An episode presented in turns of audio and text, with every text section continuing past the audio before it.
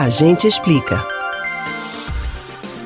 Olinda e Recife, além de geograficamente próximas, compartilham episódios históricos que dão a elas o apelido de cidades irmãs. O que muita gente não sabe é que as duas dividem até o primeiro registro de nascimento.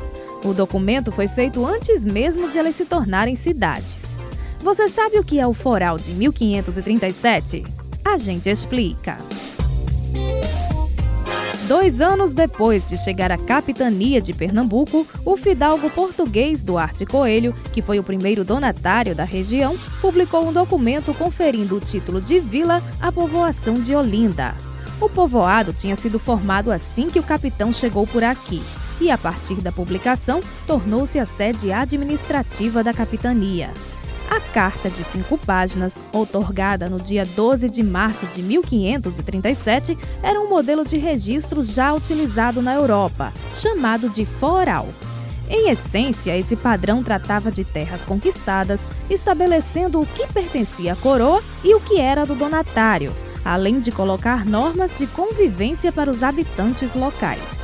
O foral de Duarte Coelho, então, determinou a doação de grande parte das terras do litoral da capitania à Câmara de Olinda.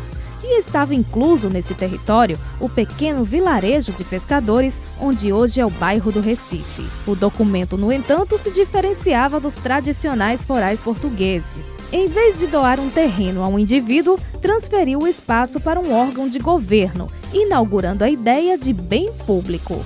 De acordo com pesquisadores, o Foral de 1537 é o primeiro escrito histórico da área onde começou a formação de Olinda e Recife. Por este motivo, em 1966, a Prefeitura do Recife determinou a publicação do documento como o marco do nascimento do município.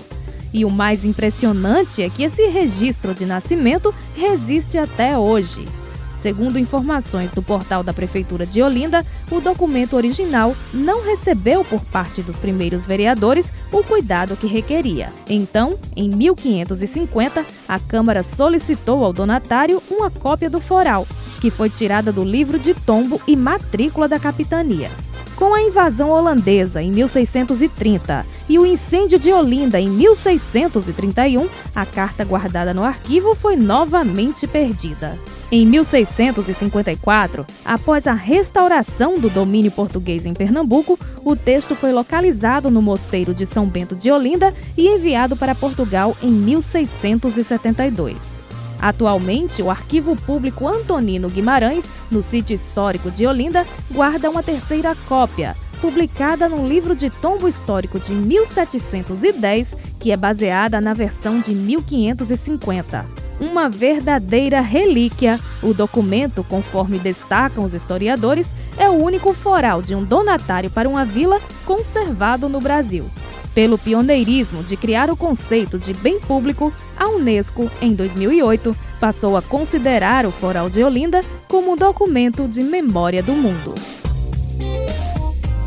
Você pode ouvir novamente o conteúdo deste ou outros A Gente Explica no site da Rádio Jornal ou nos principais aplicativos de podcast: Spotify, Deezer, Google e Apple Podcasts.